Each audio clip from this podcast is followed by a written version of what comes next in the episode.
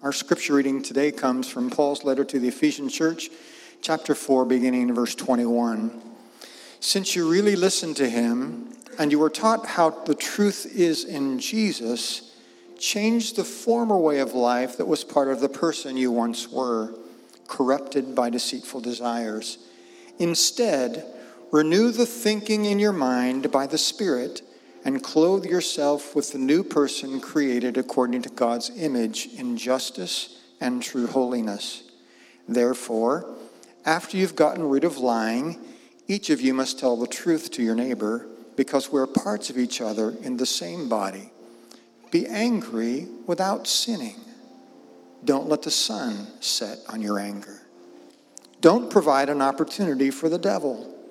Thieves should no longer steal Instead, they should go to work, using their hands to do good so that they will have something to share with whoever is in need. Don't let any foul words come out of your mouth. Only say what is helpful when it's needed for building up the community so that it benefits those who hear what you say. Don't make the Holy Spirit of God unhappy. You were sealed by Him for the day of redemption. Put aside all bitterness, losing your temper anger, shouting, and slander, along with every other evil. Be kind, compassionate, and forgiving to each other in the same way God forgave you in Christ. May God add a blessing to the reading, hearing, and understanding of Scripture. Our hearts and minds are open. What do you think would happen if you were not able to lie. Uh, many years ago, uh, some of you may remember that Jim Carrey came out with a movie called Liar, Liar, and he played the uh, character of Fletcher Reed. Uh, he's a fast witted attorney, uh, he was a habitual liar, and he was a divorced dad. And he perpetually would put his work ahead of the needs of his family, and he would always have these failed promises to his son, Max. Well, one day Max had enough. It was his birthday, and his dad promised he would be there, and of course, his dad missed it. And he wished that his dad couldn't tell a lie for 24 hours. Now, the chaos and craziness that ensue after this makes for a classic Jim Carrey movie.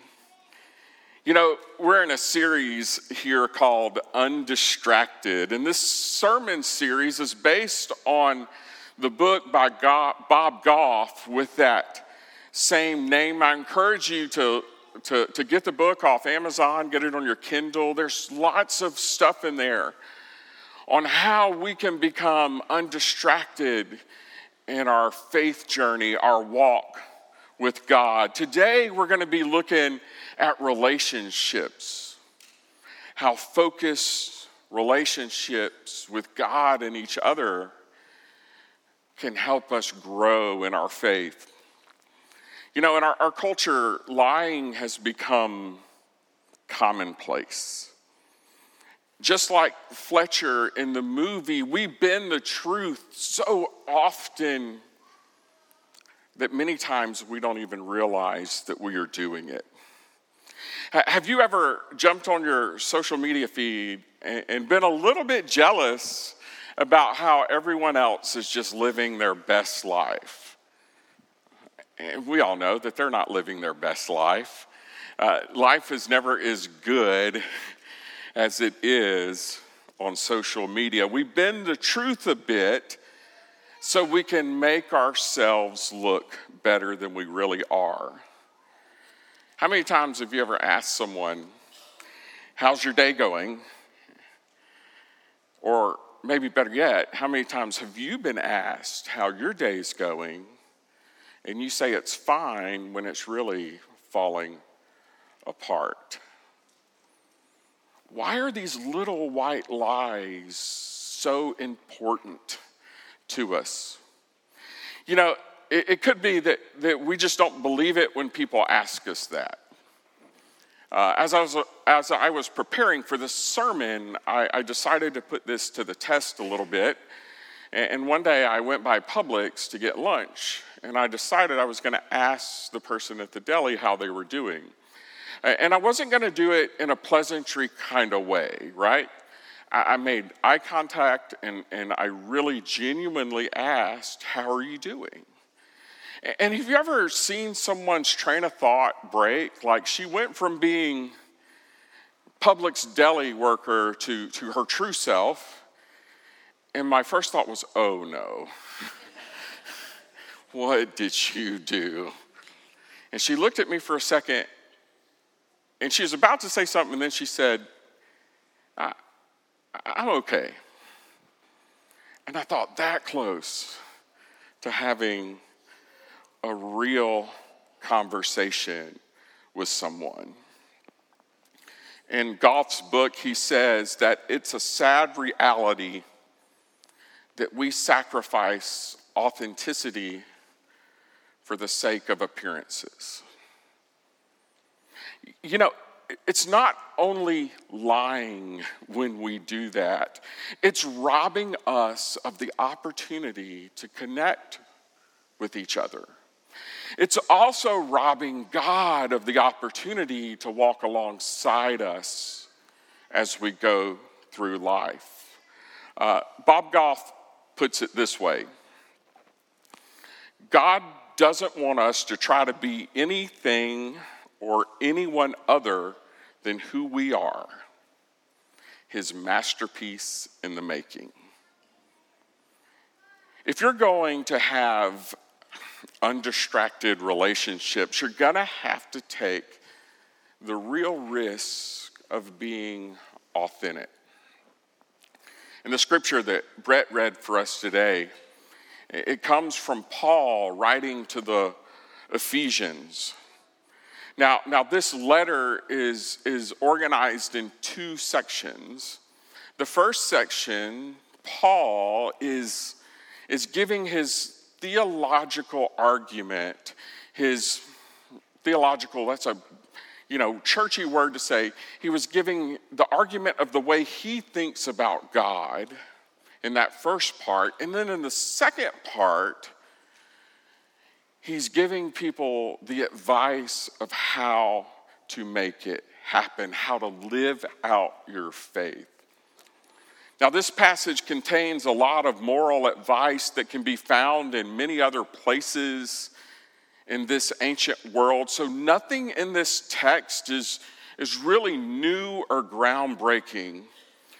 Uh, most scholars see what Paul is doing here, frame, which is framed around our baptism. He has a lot of conversations about making things new, taking off the old self and making things new.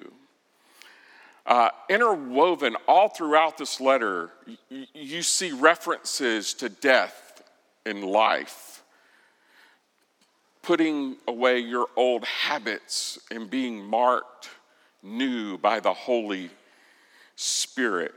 In other words, instead of simply being encouraged to do, do good works, you know, or, or the community is continually reminded that we are a part of what Jesus is doing in the world. We are interwoven with Christ.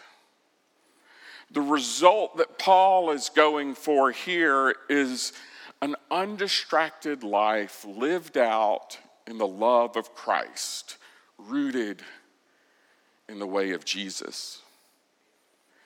Now, this text gives us a good idea of how we can actually do that. Uh, in verse 22, Paul says, Change the former way of life that was part of the person you once were corrupted by deceitful desires. Instead, renew the thinking in your mind by the Spirit and clothe yourself with a new person created according to God's image in justice and true holiness. One of the things that we believe to be true about our relationship with God is that becoming this new person that Paul talks about, it's something that doesn't happen overnight. It's something that happens with small changes over time. It's something that takes intentionality, it takes lots of work. Uh, y'all probably get tired of me saying it, but, but in sermons, I call this bridging the gap, right? Becoming uh, less of who we really are right now and more of who God desires us to be. Yeah, I heard a story on a podcast this week uh, about a man who lost 80 pounds uh, just by adding exercise to his life. And, and, this intrigued me because I've been on a weight loss journey for 25 years. And, uh, and uh, James Clear was the one telling the story who wrote the book Atomic Habits. Great book. If you haven't read it, it's fantastic. And he talked about how you have to start with small changes and how this, this gentleman got a gym membership, drove to the gym, got out of his car, would go sit on an exercise bike and barely ride it for five minutes and then leave. Can you imagine what the regulars at the gym was saying about this guy? But over time, he went from thinking himself as a person who needed to lose weight to thinking of himself as a person who exercises. And that time would increase. Those small changes over time brought real transformation. For us to focus on our relationship with God and each other, the first thing we need to do is to be honest. Verse 25. Therefore, after you have gotten rid of lying, each of you must tell the truth to your neighbor because we are parts of each other in the same body. Paul's encouraging the people to live in this new life that they have received in Jesus. It, could be very well that Paul is echoing an Old Testament text in Zechariah. Zechariah means God remembers. And the people in the time of Zechariah, in this Old Testament time, the first part of Zechariah, they are wandering in the wilderness, anticipating the promised land. At the end of Zechariah, they're living in prosperity in this promised land as people uh, of God. And it's wonderful. But in verse 8, they're right in between. How many times are we right in between things? We're in a tough time, but we know the best is yet to come, and we're just right there in that middle space. Here's what Zechariah says when they are in that space. This is 8 15 through 17. Don't be afraid.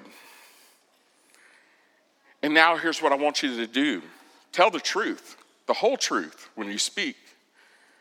Do the right thing by one another, both personally and in your courts. Don't cook up plans to take unfair advantage of others do not say what isn't so. I hate all that stuff.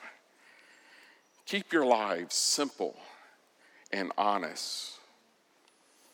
There in the Old Testament pages of Zechariah and in this letter that Paul writes to the church at Ephesus, they're encouraging people to live undistracted lives in their relationships with one another you know, w- when we read these texts, we can't help but read it through our modern day lens of how we view the world. And so we tend to read these texts more uh, in an individualistic way. H- how does lying affect me? how does it hurt me? And that, that's not bad. That's just who we are as a culture. We're, we're, we celebrate our individualistic freedoms and the way we live our life. But we have to remember what Zechariah and Ephesians, they wouldn't have viewed it that way at all. They would have viewed it through a lens of community. How has the community been affected when we're not honest with each other? When we intentionally lie to each other, how does it hurt the community? When we choose to not be honest, we choose to suffer. When we choose not to be honest, we choose to hurt other people. For us to focus on our relationships, we need to be honest. And we need to deal with our anger. Verses 26 and 27 Be angry without sinning. Don't let the sun set on your anger. How many of y'all heard that? Those that are married and marriage counseling, don't go to bed before you're, uh, while you're angry. Uh, don't provide an opportunity for the devil. You know, in some really uh, highly um, sentimentalized versions of the Christian faith, we're taught that anger is sin. I don't know if you've ever gotten that impression from the church, uh, but I sure have in, in, in my years. And, and Paul here is saying that that's just not the case, but he's saying that anger has its limits. Even those of us with just a basic knowledge of the Bible know that there's some passages in there that shows some pretty angry things, don't we? You know, the prophets, Amos, for example, can hardly contain the outrage of the people of Israel when they go against the covenant. Jesus was set in the temple and turned the tables over. Paul, who wrote this letter to the Ephesians in Galatians, was livid at them for turning against the way of God. You know, one of the things that I've picked up is that when anger is expressed by God in the Bible, it's generally because the religious people, hello, us, are not following the way God intends us to live. God may be slow to anger, but that doesn't mean that God does not get angry. God gets upset when his people turn to bad habits like lying. God is love. Love is always outraged by betrayal. We must be careful in our anger. Paul warns the Ephesians to not to let the sun go down on their anger. He recognizes how anger can quickly consume our lives and overtake every part of who we are. We'll nurse a grudge, won't we? And we'll seek ways to take revenge on other people. That's what happens when we allow those bad habits to seep into our life. Anger itself is not an issue for Paul but rather how we deal with that anger. You know, for us to be able to have a focused relationship with God and with each other, we need to tell the truth. We need to appropriately deal with our anger. And we need to be kind. A huge theme throughout all of Paul's writing is the idea of building up the body of Christ. Uh, at the 8:30 service this morning, Mike Holly says that the old self tears down the body of Christ, while the new self lifts up the body of Christ. Remember how much of our culture shapes how we view scriptures from that individualistic lens. We as people have to be more interested in each other, in the community, than being right. Paul writes it this way in verses 29 through 30. Watch the way you talk. Let nothing foul or dirty come out of your mouth. I'm going to give a little bit of time out. Uh, this is Eugene Peterson's The Message, so it's a little bit different than what Brett read for us earlier. And I'm going to paraphrase his paraphrase. A paraphrase is not a translation, it's, it's what somebody has in story form said what the scriptures say. So I'm going to paraphrase Eugene Peterson's paraphrase. Watch the way you talk. Let nothing foul or dirty come out of your mouth let nothing foul or dirty come out of your social media feed. Say what only helps. Each word a gift. Don't grieve God. Don't break his heart. His Holy Spirit moving and breathing in you is the most intimate part of your life, making you fit for himself. Don't take such a gift for granted. Paul's arguing here that behaviors that tear down people grieve the very heart of God. And that makes him angry. In today's world, we got a real problem with this. We will tear people down in a second and not even feel bad about it if it suits what I want and my agenda, gloves are off. I heard a quote this week that really bent my brain, as Michael Bowman would say. Uh, I'm going to give Phil Vischer of VeggieTales fame the, the credit for this quote, but I'm not sure it's original to him, but he's the one I heard say it. I want you to think about this for a moment. We cannot abandon the way of Jesus to fulfill the will of Jesus. I'm going to say that again. We cannot abandon the way of Jesus to fulfill the will of Jesus. In other words, the ends can't justify the means. Or like Lou Holtz, uh, former uh, Notre Dame coach and South Carolina coach, I heard him say at a conference one time there's never a wrong time to do the right thing or the right time to do the wrong thing. There's no emergency so large, so awful, where anything other than kindness should be the response.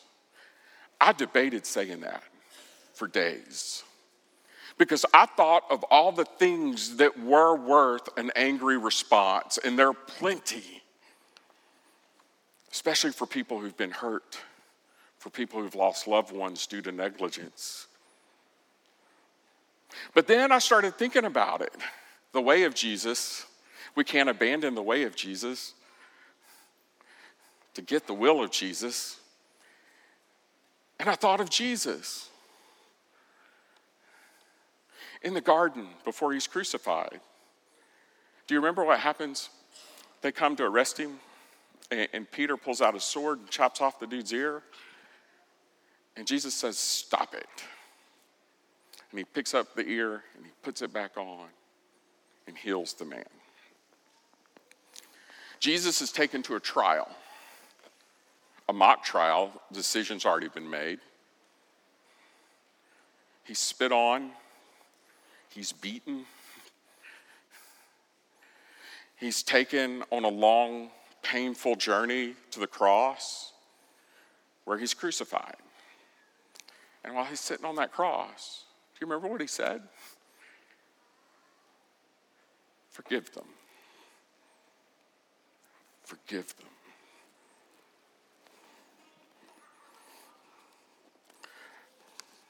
I want to close today with the words that closed our scripture reading. This is verse 32. Be kind, compassionate, and forgiving to each other in the same way God forgave you in Christ. In the movie Liar, Liar, uh, Fletcher's thrown that loop of not being able to lie all day long. And he has a very hard, difficult day. but yet, at the end of the day, he realizes that integrity is everything. And he promises his son Max that he'll never tell another lie again. He shed off those old clothes and he put on something new. And he got his son back. Now, I want to encourage you not to miss next week. You know, sometimes we're so distracted by the things in life that we even forget to focus on our faith. And next week, we're going to look at this story from Peter, how Peter uh, was able to focus and unfocus on his faith in the midst of fear. We hope that you'll come back for that. Let's pray together. Oh God, we thank you for your son. We thank you for the way in which you love us. Oh God, help us to make those small changes in our life so that we can become closer to the person you've created us to be. Help us to be honest with each other. Help us to deal with our anger in appropriate ways. And oh God, help us to be kind and forgiving. In Jesus' name. Amen.